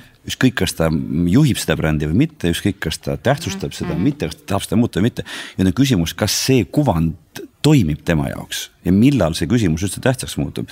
et, et, et niikaua, kuni see juht näiteks ei ole kinga saanud mm -hmm. ja ta kavatseb töötada pensionini selles ettevõttes mm, -hmm. pole tähtis väga, kas ta on nii või naasugune, kui kõik toimib, tulemused on olemas, palun väga, eks. või, või, või firma või ekspert, eks ole, sina, sina, mina. no see töötaja tegelikult. ja tööd, aga kas me, kas me tõmbame ligi või ei tõmba, kas see, kas see kuvand, mis on, töötab või see bränd toimib minu kasuks, on neutraalne või töötab mu vastu. ja kui on neutraalne või töötab mu vastu, siis ma pean midagi tegema sellega. et alles siis muutub see kanalite küsimus ja see nagu tähtsaks. et, et mina saan vastata ainult nagu minevikust, et, et kui ma päris nagu tagasi keeran ajas, siis mulle tundus üks viisteist aastat tagasi, kui veel sotsiaalmeediat ei olnudki üldse et, et kirjutada Äripäeva mingeid oma valdkonna nii-öelda artikleid mm, mingeid tarkuse jagamisi või, või, või nagu ekspertarvamusi äh, tundus väga tähtis mm. -hmm. vaata, et kõige tähtsam asi just nagu äri kontekstis. ja, ja ma arvan, seda Äripäev vast täna ei ole no nii oluline, eks ole, kui ta oli siis aga ükskõik kus kohas, et, et kirjalikult või suuliselt väljendada enda mõtteid, väljendada, nii-öelda väljendamisest tekib mulje Mm -hmm. ma väljendan, tekib mulje, eks et, et, et sellise just, et, et ja, ja kanal, siis on küsimus, kas ta on, kas ta on Facebookis, kas ta on mm -hmm. artik-, ajalehe artikkel, ajakirja intervjuu, kas ta on osalemine telesaates või, või sellises podcast'is nagu praegu. et ühesõnaga nagu, kui sul on midagi öelda, mis sind seda, seda sinu enda ähm, rolli või ülesannet toetab, siis peab tegema, tol ajal oligi see, need, kes kirjutasid Äripäeva artikleid, mida need valisid avaldada, need olid pildis. Mm -hmm. ja teised ei olnud ja vahet väga ei olnud, kas see artikkel oli väga sisukas või oli ta keskmiselt sisukas. jah, ma, ma arvan, see tänapäeval on täpselt sama asi, et sa tegelikult sa pead olema pildis, et äh, lihtsalt, et see pildis olemine on nagu lihtsamaks. ja olemasolemine on nagu lihtsamaks muutunud, et äh,. aga, aga ma, ma, ma ütlen, vaidlen ka vastu, see on ka raskemaks muutunud pisut selle killustatuse tõttu, eks. et ma... neid tähelepanu, me elame tähelepanu sihuke defitsiidi ajastul praegu äh,. kohutavalt. jah, kindlasti, et, et aga noh, sinu küsimusele nagu vastates, et, et mis kanalis peaks äh, olema, ma arvan, et, et me tuleme ikkagi selle küsimuse juurde tagasi, et, et kes su auditoorium on. et äh, kui, äh, kui see auditoorium on näiteks juhid siis äh, sul ei ole nagu väga sügavat mõtet äh, Instagrami kasutada. jah, tõenäoliselt. et äh, noh, siis on nagu LinkedIn võib-olla kõige, kõige liht-, parim, parim koht, kus seda, seda tegema peaks, et, et samas kui sa mingi tavakasutaja, siis see võib olla Instagram ja, või, või Facebook, et, et ma arvan, et noh, neid kanaleid on väga palju ja ühtegi kanalit tegelikult ei tahuks nagu, ei tasuks üle tähtsustada, et. Ähm, Enda sihuke viimase aja naljakas kogemus, et ma teen ju, teen nelikümmend, nelikümmend kaheksa osa podcast'i teinud, eks ju mm. -hmm et ja nende jooksul on nii paljugi, ütleme, head infot toodud inimesteni. Ja siis ma nüüd hiljuti käisin äh, Raadio kahes, kus olid väga üldised siuksed küsimused, noh sihuke for fun ja just oli ikka tore ja ja siis, kui ma nüüd seda jagasin, seda viieteistminutilist lõiku siuksest täiesti üleüldisest nagu jutt no., siis see oli nagu järsku nii tähtis ja inimeste nagu, et oo, sa käisid Raadio kahes. et siis see, see kanal järsku oli nii olulisem, kui selle asemel, et ma ise annan seda kogu aeg välja mm. -hmm. kuigi info väärtus võib-olla nagu noh, minu kõrvus oli nagu no sest tavaline, eks ju. see sihtgrupp oli sama siis, kes sulle tagasisidet andsid, jah? noh, ütleme minu Facebooki sõbrad siis, ütleme niipidi et see, kui ma käisin kuskil raadio kohal, see on nagu väga suur asi, aga kui ma teen oma saateid, siis niisugune noh, sõprade jaoks ei ole võib-olla nii oluline, no ei olegi võib-olla. tegelikult võrdle ka nii, et, et sa oled teinud nelikümmend kaheksa podcast'i, sa käisid ühe, ühe Raadio kahes, eks ole, nii et, et selles mõttes, et võib aru, aru saada ja see on avalik-õiguslik, see on ju, seal on nagu mass, massimeedia mm. -hmm. et seal just, et, et need muutuvad üha nagu olulisemaks. Äh, ja kusjuures äh, eelmise aastaga oli tõusnud Eestis telekate vaatajate hulk. jah et kuna selle. ma tean, et raadiokuulajate hulk on tõusnud. vahepeal on nagu langenud, sest vahepeal see langes, sest eh, Youtube võttis nii palju üle, aga nüüd justkui on see info ja see hulk on nii suur, et noh, kvaliteet on raske eestleda, pigem minnakse telesse, kus nagu paned käima, sul on kindla peale värk, eks ju, et see oli nagu huvitav kuulda, et ja kui Äripäev mäletan seda, et mina mäletan, äh, minu elu tegi lihtsamaks Äripäev, kui Äripäev hakkas lõpuks kirjutama sotsiaalmeedia olulisest mm., olulisusest mm. -hmm. ja see oli umbes kaks-kolm aastat hiljem, kui ma, äh, kui me alustasime, siis. Äh, ja see kohe üleöö läks mu elu nagu lihtsaks, ma ei pidanud enam tunde ja tunde istuma kliendiga, et kuule see on Facebook, see on oluline, hakkame nagu tegutsema, mhm. eks ju. mul läks nagu metsik energia selle nagu teadvustustöö peale. Tulid esimesed Äripäeva artiklid, järsku kõik hakkasid tahtma nagu et see oli sihuke. võib-olla räägikski natuke sellest, et mida üldse nagu teha annab selle jaoks, ma arvan, me oleme rääkinud sellisest nagu, nagu rohkem sihukest nagu Ja. suur, suur pealkirju asju, aga kes praegu kuulavad, võivad nagu öelda, ma saan aru, et see on tähtis mm, -hmm. öelge midagi, mis ma teha saan näiteks mm, -hmm. prooviks nii äkki või? jaa, point jah, et äh, mis, kuida-, kuidas, okei okay., kuidas defineerida võib-olla siis see otsus või? või olete me nüüd ära otsustanud, eeldame seda või on meil vaja veel veenda kedagi? ei, kes, kes siiamaani on kuulanud, ammu ei ole, ma arvan, eks ole, nad on nagu öelnud, et lõpetage ära see üldistamine, eks ole, rääkige asjast, eks ole mm. -hmm. et noh, mina võib-olla veel siia tooks see väljakutse või hirm, siis vaatame, need on siis ületatud, aga see, mis on siis need tegevused võib-olla, konkreetsed tegevused? Äh, mis on konkreetsed tegevused, on äh, konkreetsed tegevused, ma arvan, et see peaks vastama kolmele küsimusele, et kolm küsimust on see, et, et kes, kes sa oled mis su. Ma oleks öelnud esimene äh, enese identifitseerimine, eks. ja see on tegelikult ka kõige äh, keerulisem kõige küsimus, kõige tähtsam küsimus, et sa peaks nagu äh, ikkagi nagu vaatama enda sisse ja leidma see jällegi see miski, mis sind eristab ja mis, mis väärtust sa siis inimestele annad. kui see on sul olemas siis sa pead aru saama, et, et kes su sihtgrupp on mm. -hmm ja siis leiad äh, seda õiget kanalit ja äh, selleks, et see muutuks selliseks väga teoreetiliseks ja üldiseks praktiliseks asjaks, sa pead konkreetselt panema endale eesmärgi, et, et, et ma tahan näiteks, ma ei tea, inspireerida naisi, siis ma panen endale teemat ja väärtust, millega ma saan seda teha igapäevaselt ja vaatan, kus need naised siis täpselt viibivad kuidas ma siis äh, nendeni kõige kiiremini jõuan ja äh, siis ma peaksin äh, seda tegema no nagu, nagu hambapesu sisuliselt iga päev, et mida rohkem ma tegelikult pildis olen, seda äh, seda olulisemaks ma inimeste jaoks äh, muutun, et, et, et tänapäeval äh, minu arust nagu väga noh, see kogu see mõjuisikute nagu influencer ite teema tegelikult, äh, et see on üks-ühele Galdini raamat Influence, et, et kui sa tahad mhm. teada, kuidas sa peaks nagu inimesi mõjutama, siis, siis selleks on, on sul see, et sa pead kogu aeg olema pildis, sest inimesed harjuvad sellega, kui ma võtan võtan endale õiguse millestki rääkida, siis inimesed eeldavad, et mul on teadmised olemas ja mida rohkem ma ühel või teisel äh, teemal sõna võtan, siis äh, seda rohkem nad arvavad, et ma olen äh, ekspert. et ähm, ja nii ta on ma siin kohe täiustaks seda või küsiks selle siia otsa veel, et, et kuna ise jälgides, mis nagu noored teevad, ma olen sihuke natukene ka kadedusega või sihuke heas mõttes näha, et noorp on nagu, et neil ei ole neid neil ei ole seda vana isiku brändi justkui, mille üle peaks nagu muretsema ja see, kuidas seda nimetada siis, positiivne jultumus või, või sihuke mm -hmm. nagu heas mõttes nagu sihuke ma teen, sihuke nagu mm -hmm. see power, mis neist välja tuleb, sest neil puuduvad võib-olla need mingisugused mineviku hirmud või juba mingi, et ma juba olen sihukene või selline, et siis ma vahest nagu üks, üks on see pool, et unustad need hirmud ära, aga mul on tunne, et täna nagu see, et see isiku brändide või brändingu võim on läinud just sihukeste nagu creative'ite või nagu loov, loovate kätte, kes ongi head fotograafid või head äh, videomeistrid või head loorääkijad, eks ju. et, et kas täna saab nagu luua head isikubrändi ilma siis sellise loo nagu, et sa pead ise hakkama, et kas täna saab nii üldse enam jätkata, et sa ei ole ise enam oma loo jutustaja, vaid sa ostad näiteks mingeid artikleid või siukseid?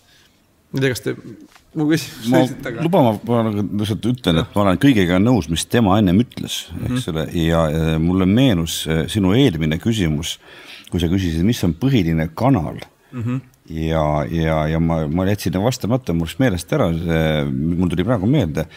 Ehm, minu arvates eksperdi või juhi põhiline turunduskanal või, või, või, või see e, e, isikubrändi loomise vahend on tema töö mm.. tema see sisu, mida ta pakub, ma toon kaks näidet, eks ole. Äh, Pipedrive'i äh, tegevjuht Timo Rein. Me töötasime temaga pikka aega koos, eks ole ja, ja ma olen koolitusfirmas ja, ja koolitusäri üks, üks needus on see, et seda peab kogu aeg müüma. nii nagu sa jätad jala selle müügipedaali pealt ära, eks ole, nii kaua üldiselt nagu müük nagu, nagu peaaegu et nagu langeb nulli, eks ole mm, -hmm. kogu aeg seda müüma. ja siis ja Timo ütles kihvtilt, ütles, et, mm, et kõige parem koolituse müügimees on hea koolitus. sa teed väga hea koolituse ja see paneb inimesed üksteisele müüma. ja sama asi oli Pipedrive'i kohta, Pipedrive'i kohta Timo ütles konkreetselt, et teeme hea toote. kõige parem nagu Pipedrive'i müügimees on väga, on järjest paremaks muutuv toode, eks ole ja see ongi täpselt nii läinud, nii et, et ja, ja sinna juurde tuleb siis see, see story telling ja, ja see, et, et kas, kas see, see, see kesta, mis ma ümber ehitan sinna, et kas see nagu aitab, teeb selle edasiandmise lihtsamaks ja, ja, ja tegelikult nagu ausalt väljendab võib-olla, võib-olla natukene võimendusega tulevikku vaadates, eks ole mm. -hmm. kas ta nagu seda, seda, kas see on, on sihuke sära ja ilu ja, ja selline glamuur ja sihuke tõmbav magneetiline olemus tuleb hästi välja või ei tule, eks, et me ei, me ei saa teha maailma parimat toodet ja istuda kuskil oma urus vaikselt mm -hmm, ja yeah., ja tagasihoidlikult, et, et, et tulge siis ostma, kui tahate, eks ole, noh. osad tulevad ka, aga me tahame, et, et, et rohkematega jagada seda. nii et, et, et see ja, ja kui me mõtleme juht, eks ole, sa teed juhi ise mängu, eks ole mm -hmm.. justkui juht on väga hea juht ja kui ta tõmbab ligi häid töötajaid ja ta suudab, eks ole, organisatsiooni tööle panna, siis see on see firma edukas, siis on need mm -hmm. kliendid rahul, siis see toodet müüakse, töötajad tahavad seal töötada, eks ole, tema juures olla, mitte ära minna ja nii edasi. et see oli minu asi, mida ma tahtsin kindlasti välja, välja tuua, eks. ma olen väga nõus, ma just tegelikult äh, eelmisel nädalal äh, rääkisin. no ma korra segame, et siis see, see, see sisutus see siis sisu... sisutus, see, see väline sära, see, et, et kui ma panen, kirjutan ennast hea story, varem või hiljem see ei toimi. saad aru, varem, kui läheb asjaks ja sul sisu ei ole, siis noh, siis kogu see õhupall läheb katki, see kaardimajakene kukub kokku, anna andeks ma vahele ei, ma olen, ma olen täiesti nõus, tegelikult see, aga jah, see hästi tehtud töö on, on oluline, aga see peaks ka tegelikult ka rääkima sellest, on ju, et, et, et see nagu isikubränding ongi nagu see rääkimine, rääkimise. õpetama oma kliendid rääkima õigesti sellest. jah, sest äh, minu meelest nagu see, et noh, mina näen seda niimoodi, et, et, et tänapäeval sotsiaalmeedias väga tihti äh, räägivad inimesed, kellel on aega seda teha ja inimesed, kellel on seda nagu eh, tavamaailma sisu on ju. ja kes töötavad, neil ei ole aega sellega tegeleda, et, et aga nad peaks siis äh, seda aega leidma. et sest ja nad pea-, täpselt samamoodi nagu, nagu väga paljud äh, väga paljud suured Eesti ettevõtted äh, näiteks äh, mõtlevad mingi hetk, et nad tegelikult peaks tegelema ja peaks toimetama sotsiaalmeedias. aga neil ei ole aega sellega tegeleda, sest on nii-öelda olulisemad asjad, aga meile tundub, et need on olulisemad aga tegelikult äh, me peaksime mõtlema selle peale, et, et, et äh, kui ma olen lihtsalt hea koolitaja ja mul käivad äh, inimesed, ma ei tea, viiskümmend inimest, sada inimest on käinud minu koolitusel, siis need, kes saavad minu heast koolitusest rääkima, on ainult viiskümmend või sada. kui ma olen kogu aeg pildis, siis see inimeste hulk tegelikult ju kasvab, et ma teen, noh, see on selline turundus on nagu on steroids või et, et, et kui nüüd. legaalse dopingu peal. aga nüüd tuleks tagasi nende sisuloojate juurde, mis täna nagu vallutavad seda internetiruumi päris nagu ohtalt, et siis äh, nende nagu toode ongi nemad ise põhimõtteliselt. no enamasti nende tagumikud on see nende toode.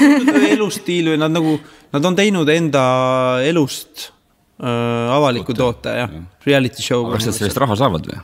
Paljud saavad ja oskavad küsida küll jah mm., juba, et see.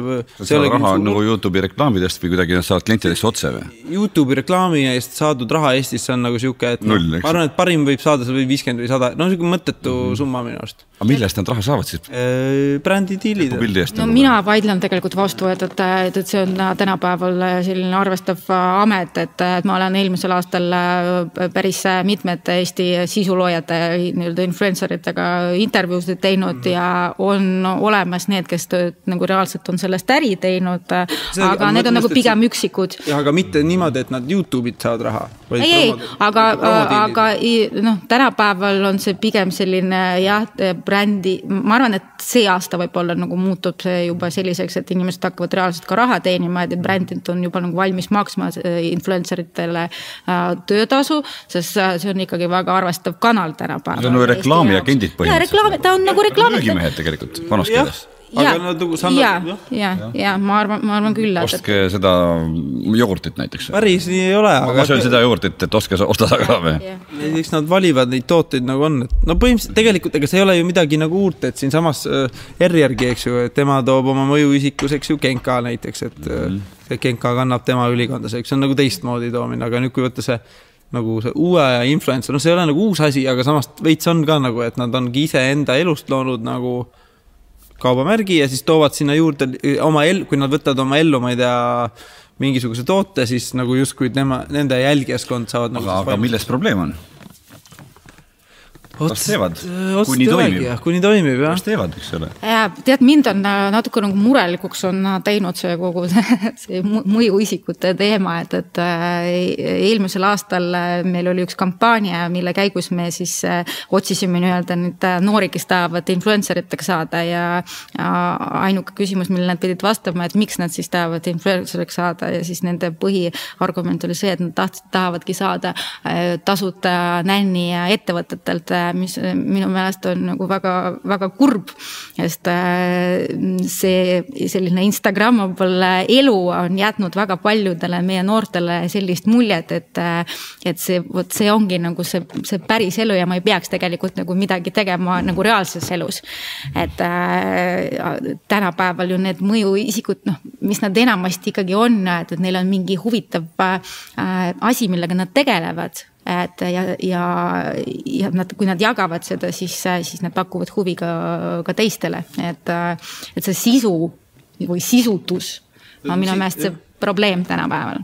nojah, ma osalt vaatasin just äh, siis äh, noh, a la Juhan-Liis Härglepp, eks ju, kes on sihuke, käib palju ringi, tema on tegelikult nagu fotograaf ja siis videomees, ja video, videograaf siis, et tema nagu, aga tegelikult ma tean ise, et olles äh, paari sõbraga niimoodi ringi reisinud, kes ongi nagu fotograaf, videograafid, siis tegelikult see on tohutu töö, mis sinna taha läheb mm, -hmm. et siis yeah. võib-olla, võib-olla ongi, et kui ma juhi, ütleksin näiteks, et äh, Peep, nüüd sina pead hakkama Instagrami kontot täiega tegema, eks ju, siis võib-olla siis selle juht, kes kuuleb, et nüüd peab hakkama isikubrändiga tegema, võib-olla tal on seesama ettekujutus, et ta peab nüüd hakkama video või äh, fotograafiks, eks ju, et et, et äh, ma ei tea, kus ma nüüd selle jutuga tahtsin minna, aga et sihuke ühesõnaga minu arust nihuke huvitav, huvitav jah, et, et äh, meile tundub kõik see influencer või noh. hakkasid sealt pihta vist, et, et sisu versus vorm või sisutus. jah, ka see, et nagu, jah, et. et, et siin on nagu kaks suurt äärmust, et sul on väga hea toode, aga sa ei oska, ei julge, häbened või ei oska seda mm -hmm. nagu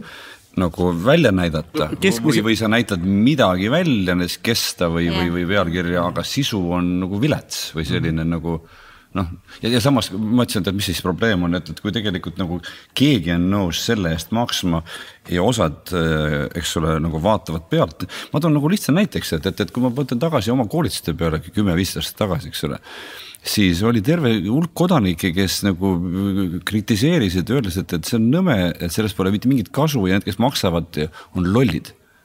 konkreetne värk, eks ole, eemalt need, nad tegid niimoodi, mitte seest, eks ole, ja, ja niikaua kui jällegi eh, mulle meeldis teha, teistele mm. meeldis käia, hind oli enam-vähem õiglane. Eh, ja siis, siis, siis sisuliselt need, mis kõrvalt ütlesid see ei peaks mitte kellelegi korda minema, välja arvatud mina omal ajal, eks ole, kes oma, oma ebakindluses tundsin ennast puudutatuna sellest, eks mm. -hmm. aga tegelikult on ükskõik mm. -hmm ja samamoodi, kui me vaatame neid noori praegu siin, peaks, peaks neil olema täiesti ükskõik, mis meie praegu siin räägime, niikaua kuni nende mudel töötab mm. -hmm hea asi on see, et tegelikult neil ongi ükskõik. jah, see on nagu, see koha, see nagu kumab neist välja, see enesekindlus on nagu äge jälgida aga muidugi noh, selles mõttes, et, et nüüd, kui me oleksime nende isad ja emad mm, -hmm.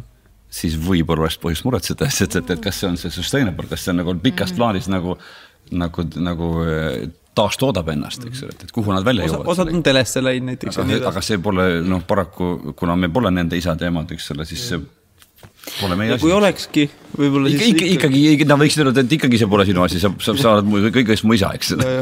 No, minu meelest äh, me peaks tegelikult õppima nagu just seda äh, jah, äh, kuida-, kuidas siis äh, seda pakend, kuidas ennast pakendama, ma arvan, et äh, äh, mulle nagu väga tihti tundub, et, et meil tänapäevased äh, juhid ja, ja spetsialistid on, on nagu seal nõukaajal, et, et mingi hea vorstaga nagu pakend on selline, et, et keegi ei võta seda nagu riiuli pealt, et, et, ähm, et jah Kuida, kuidas siis alustada, kas siis pigem hakata ise kohe nagu tegutsema äh, või oleks vaja ka näiteks konsulteerida või kaasata partnereid, et kuidas te esimeste sammudena soovitaks või siukse?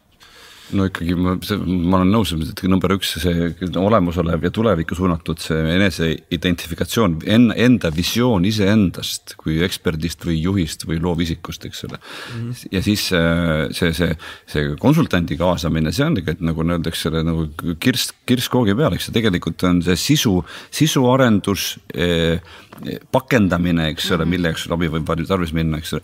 ma mõtlesin, ma kuulasin teid pealt ja ma, ma praegust olen tegelenud kaks nädalat oma vanade koolitusvideote kopeerimisega DVD-lt arvutisse mm. -hmm ja, ja mul on nagu tekkinud nagu timeline aastast kaks tuhat üks, kui ma tegin esimese suure koolituse, olin kolmekümne kolme aastane mm.. ma praegu vaatan ja imestan, kust ma selle julguse võtsin, ma olin täpselt samasugune nagu need tüübid, kes te kirjeldate praegu mm -hmm. seal, eks ole. ja siis eh, tolle, tolles kontekstis see sisu oli okei okay,, et, et ma selle sisu üle praegust ka ei kritiseeriks. aga ma vaatan praegust, et teatud noore mehe ühe küljelt nagu steroidide mm -hmm. peal üles pumbatud enesekindlust mm, -hmm. mis varjab teatavat ebakindlust mm. -hmm. ja, ja mul on natuke raske olla täiesti heatahtlik, armastusväärne selle kahe kolmekümne kolme aastase Peep Vainu vastu. siis ma hakkasin vaatama, millal heaks läks mm. -hmm. heaks läks, ma alustasin üheksakümmend seitse, siis ma tegin selle suure paugu, tegin kaks tuhat üks, kaks tuhat kaks ja tegelikult heaks läks kaks tuhat viis. Mhm. et, et neli aastat stardist julgesin, julgesin nagu suu lahti teha suurelt, eks ole, mhm. ja neli aastat pärast seda läks päriselt alles heaks aga, aga ma pidin kogu aeg tegema, nii et see sinu küsimus, kas teha on vaja, no absoluutselt, eks ole, et, et teed nii nagu oskad ja pidevalt korrigeerid ja parandad. et, et, et see, see kuvand ei saa liiga palju ees olla sisust. aga, aga, aga sisu ilma kuvandita lihtsalt ei paista välja mm. -hmm. nii et, et jah, vastus on jah minu meelest ka sa peaksid nagu minema ja tegema, aga, aga, aga siis, kui sul sa eh, noh, mina võib-olla nagu eh, soovitaks nagu nii, nii teistele kui ka iseendale, et, et. et kui sul on äh, plaan paigas ja sul on äh, see asi kalendris või to do list'is või kus iganes, et. et siis te, siis sa saad nagu muuta seda sihukesteks väikesteks tükkideks ja, äh, ja sa aasta pärast äh, sul on juba äh, midagi nagu reaalselt, et kui sa lihtsalt nagu mõtled ja, ja ootad inspiratsiooni, siis, äh, siis sa võid ka nagu kümme aasta pärast olla täpselt seal, kus sa oled praegu. siis ma ütlesin alguses, et ärme räägi juhtidest, vaid räägime kellest mm.? räägime inimestest. ambitsioonikatest ja võimekatest inimestest mm, -hmm. mäletad, et ähm, ja ma kui ma saaksin ainult ühe asja veel öelda, siis ma ütleksin, et, et tegelikult on vaja tahta, on vaja tahta ja julgeda. et kogu see isikubrändi teema ja selle ise aktiivselt ja enda tahte järgi kujundamine ja, ja süsteemne töö sellega, see on ainult siis oluline, kui inimene tal on, eks ole, võimet midagi väga erilist nagu pakkuda, eks ole, selleks, sest et see brändindus ja ikkagi läheb kokku mitte keskpärase tootega, vaid väga hea tootega, erilise tootega. kui tal on nagu, on sisu, mida edasi arendada ja mis loob palju ja väga palju väärtust, eks ole. see on üks, aga teine on see, et kas tal on seda julgust ka muutuda brändiks. sest et kui me räägime nendest noortest praegu, kes on seal Instagramis, nendel on seda julgust, aga me ei tea, kas neil sisu on, et seda näitab aeg mm. -hmm aga see inimene, kes just nagu Eesti kontekstis on sihuke natuke nagu tagasihoidlikum, samas nagu edasipüüdlikum, siis nendele on just tarvis seda teadlikke, lisaks sisu arendamisele, lisaks nagu pidevale toote parandamisele, sest et, et see parim turundaja ikkagi lõppude lõpuks on see väga hea väärtust loov toode, eks ole alles siis tuleb nagu see mängu, et, et mida ta siis veel teha saab, et, et turundada, müüa, välja paista ja seda brändi. Ja teha, mida teha selleks, et inimestel süveneks see üks, kaks, kolm brändi tunnust, mida tema ise on nagu otsustanud. Et need on need sõnad, mis, mida ma tahan, et kui minu mm. nägu või nimi ilmub pilti, aa, see on see naine, see on see mees, et, et tema on see, kes, eks. ole vot, et see, et tahta on vaja, tahta on vaja. julgeda ja tahta on vaja. jah, nii ta on. no siia võib-olla tsiteeriks Peepu et äh, lõppu, et äh, mul vahepeal endal on see, et äh, mingites asjades ma võin öelda, et ma olen nagu täiesti nagu, et, et mu julgusel ei ole piire. Mingites asjades mul tuleb nagu kohe plokk ette, et tõesti sihuke kontrastne vahepeal. aga siis mul, kui see kuulaja ei tea võib-olla täpselt veel, mina usun ise seda, et kõikidel on midagi välja näidata, oleneb siis õigel ajal, õiges kohas, eks ju, ja õige julgus või tahe siis seda teha aga kui inimene ei tea või pole kindel selles, et äh, mida ta siis tahab või kes ta siis on või kes ta tahab olla, mis bränd ta tahab olla, siis mulle meeldis väga, sa ütlesid välja, et et äh, unista, et kirjuta ikkagi ülesse, kes sa oled või kes sa olla tahad või kus sa jõuda tahad, kirjuta see ülesse ja, ja siis sina ütlesid selle peale, et unistamise ja fantaseerimise teeb lõbusaks see, et sa ei pea seda mm, tegelikult äh, tegema. jah, et sul pole kohustust seda ellu viia. jah ja, ja. seda avalikult ei, ei, ei, ei, lehvita väga, et, et, et ma hakkan selleks, ma hakkan selleks. ja sa ei pea seda kellelegi nagu rääkima. nagu Lehtsagi enne ütles, et tegid üks trenni täiega, siis näitad välja, eks ju.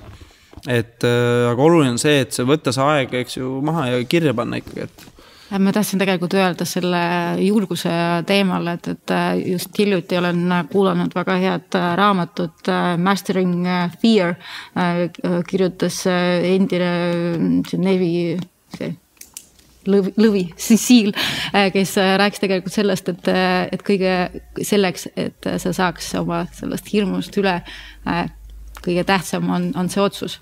Et sa otsustad, et sa teed seda ja kui sa oled nagu tegelikult seda äh, otsust teinud, ehk siis nagu seda äh, commit inud, siis äh, sul kõik muud asjad tegelikult ju muutuvad äh, nagu väga-väga tehtavateks, et äh,. et seni, kuni sa ei ole seda nagu enda sees nagu seda otsust teinud äh,, siis sa otsid vabandusi. kui sa oled nagu tegelikult otsustanud, et sa midagi teed, siis sa hakkad otsima võimalusi ja, ja, ja ma olen natuke nagu tagasi ruudulaa ise eks ole, et ma olen tagasi umbes kakskümmend aastat tagasi olin, eks, et, et, et mul ühe külje pealt ei ole nagu väga vaja. aga teise külje pealt nüüd, kui ma selle raamatu kirjutasin, nüüd kui ma muusikat õpin, ma nagu, nagu uus, taasleiutan omaenda mitte ainult avalikku mm. kuvandit, vaid nagu sisemist identiteeti, millele nagu see avalik kuvand tõesti tuli järgi. ma pean tunnistama, et, et, et ma vaatan seda kolmekümne kolme aastast Peep Vainus, ma ka, veidi kadestan seda ka, sest et, et kus see, kus see julgus tuleb, mul on praegu sisu kõvasti rohkem, ma vaatan seda noort võtta, et issand, ma, ma olen viiekümne aastaselt nagu nii palju targem ja mul on hea meel selle, mul on selle noore mehe üle ka väga hea meel, eks ole. aga nüüd, kui mul saab olema midagi tulevikus anda, midagi muud, eks ole, nüüd, kui mul see raamat sai valmis, mis, millel on hea sisu, eks ole, siis mul on natuke sihuke nagu kohmetu või nihuke olla, eks ole, et, et, et noh, see on, see on, see on tore saade, tore teema, eks ole, et, et ma usun meile kõigile kolmele eh, mingi nurga alt eh, väga vajalik ja, ja, ja, ma loodan, et nendele, kes kuulavad, nendele ka, eks. jah nii, aitäh, Peep. aitäh kutsumast. aitäh, Olesja. aitäh. Äh, kas on mingisugune, tähendab, uh, endal juba läheb pikaks päev. Äh, kui saatekuulaja soovib olla just teie isiklike kogemu-, tegemistega kursis, siis kus on kõige parem kanal selle jälgimiseks? nüüd on võimalus siis omale jälgijaid koguda ähm või kus te tahaksite, et kus te tahate näidata enda, kus te kõige rohkem loote oma isikubrändingut? millest võiks meie kuulaja osa saada?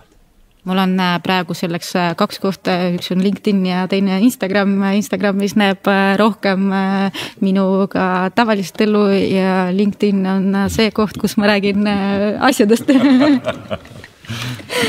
ma ütlen ka kaks asja siis, et, et, et vaata, ma alustasin, mäletad, sa küsisid, et, et, et mis on üks asi, mida enamik ei tea, ma ütlesin mm, -hmm. et, et enamik ei tea, kes mina täna olen, eks ole, mida, mida ma teen.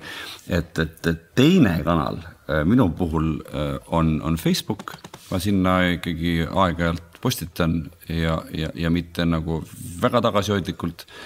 aga esimene kanal, äh, mis on natuke nagu, nagu pilt nagu, nagu mitte video, vaid nagu pilt on seesama uus raamat Keset elu mm., et kui kedagi huvitab, milline on Peep Fine, see, milline see uus Peep Fine on vanuses viiskümmend, siis minge raamatupoodi, äh, Rahva Raamatusse, Apollosse või Selverisse või Prismasse või ükskõik kuhu kohta, ostke raamat Keset elu.